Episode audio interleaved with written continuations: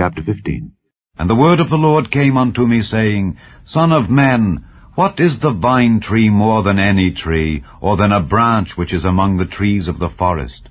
Shall wood be taken thereof to do any work, or will men take a pin of it to hang any vessel thereon? Behold, it is cast into the fire for fuel. The fire devoureth both the ends of it, and the midst of it is burned.